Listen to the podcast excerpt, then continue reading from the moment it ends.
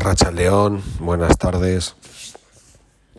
Volvemos hoy con la alegría de la huerta.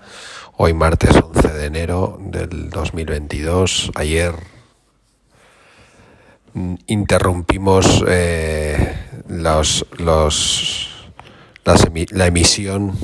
Llevábamos 11 programas seguidos y ayer, bueno, pues lo cierto es que me tocó ir al dentista por la tarde a sacarme una muela guerrera y mi cabeza solo estuvo en eso durante toda la tarde. Luego ya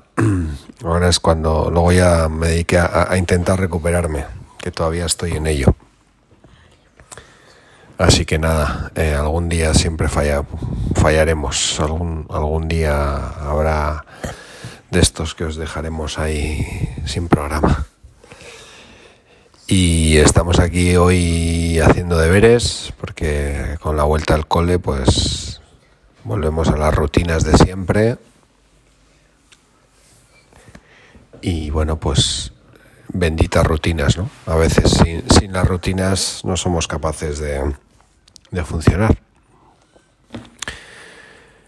Y nada, esperando al mismo tiempo que mañana llegue el sol, que parece ser que así va a ser, y que bueno, pues podamos volver a hacer algo de deporte en la calle, entrenamientos, porque el deporte escolar aquí en Euskadi tiene suspendida su competición, al menos durante este mes de enero.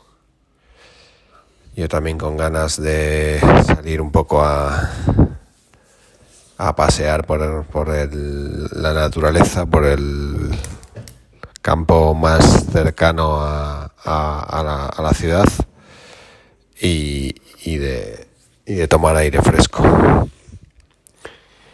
Y nada, estoy aquí con un libro sobre la mesa que estoy leyendo y que, bueno, ya me va quedando menos. Es un libro interesante. Es la primera novela de Jorge Salas, un chico de Valencia con el que yo he compartido redacción en un medio digital